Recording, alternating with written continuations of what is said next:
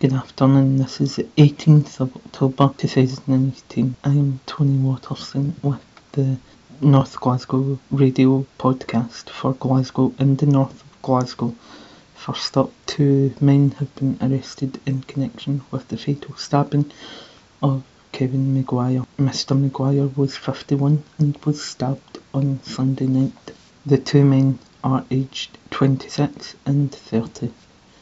30 jobs are up for grabs at a new Glasgow shop. The new shop is called Food Warehouse and is dubbed as the big little brother of Iceland. The shop will be opening in November and will pay a bit above the national minimum wage, which will be £8.32.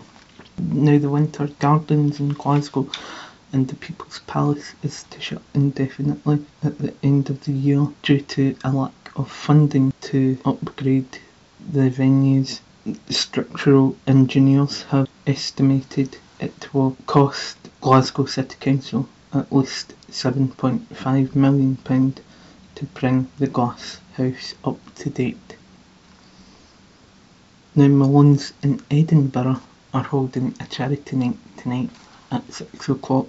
Entry fee is £10 and it looks to be a brilliant night.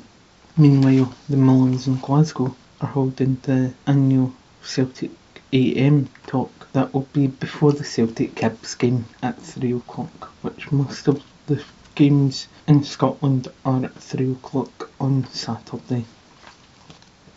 That takes us on to look at the weather forecast and temperatures today in Glasgow in the north will be 11 degrees. Temperatures over the east side of the country will be 12 degrees. Temperatures tonight will be 6 degrees. On to Friday's outlook. On Friday there will be a lot of rain in the region. Temperatures however will remain quite mild at 12 degrees and temperatures at night will be 9 degrees. On Saturday temperatures will be 15 degrees and at night temperatures will be 13 degrees.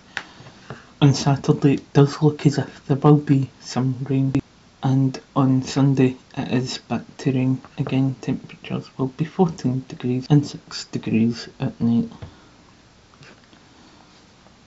And that's you up to date with your news, your sport and your weather.